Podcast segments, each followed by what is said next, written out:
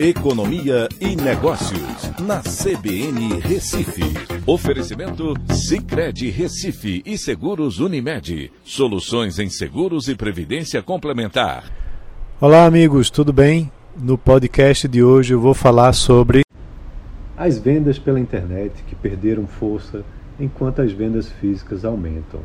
E aí a gente precisa ver a importância de estar em todos os canais. Via, Americanas e Magazine Luiza mostram retomada nas vendas com a volta do consumidor às lojas físicas. Mas em que canais eh, elas devem estar presentes? É preciso a gente entender melhor. Com a pandemia, muitos disseram que o varejo nas lojas físicas tinha acabado que os shopping centers iriam fechar as portas de vez e que o negócio era vender somente online.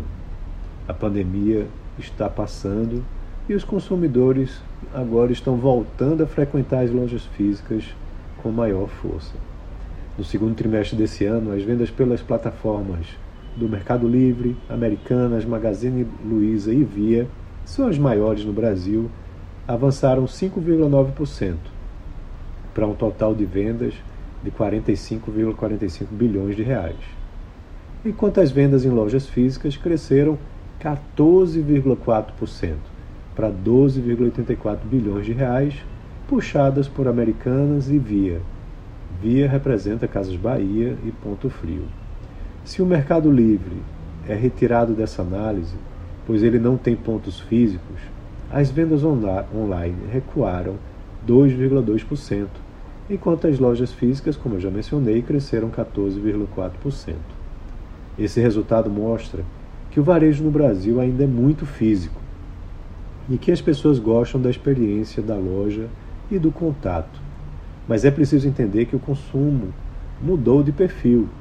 A compra na loja física precisa ser menos burocrática, mais ágil e prazerosa para que o cliente não se aborreça com filas para tirar pedido, para fazer pagamento e depois receber o produto, né? diferente do formato online. Caso isso não aconteça, o consumidor irá retornar para o modo online, preferencialmente, abandonando as redes que têm muitos processos para fazer a venda. Nessa disputa de canais, é preciso estar nos dois modos, físico e online, e trazer soluções híbridas né, que se comuniquem. As vendas online também estão passando por mudanças relevantes.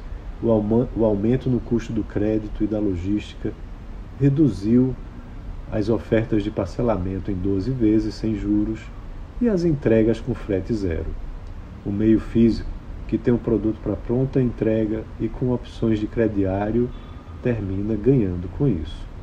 Então é isso. Um abraço a todos e até a próxima.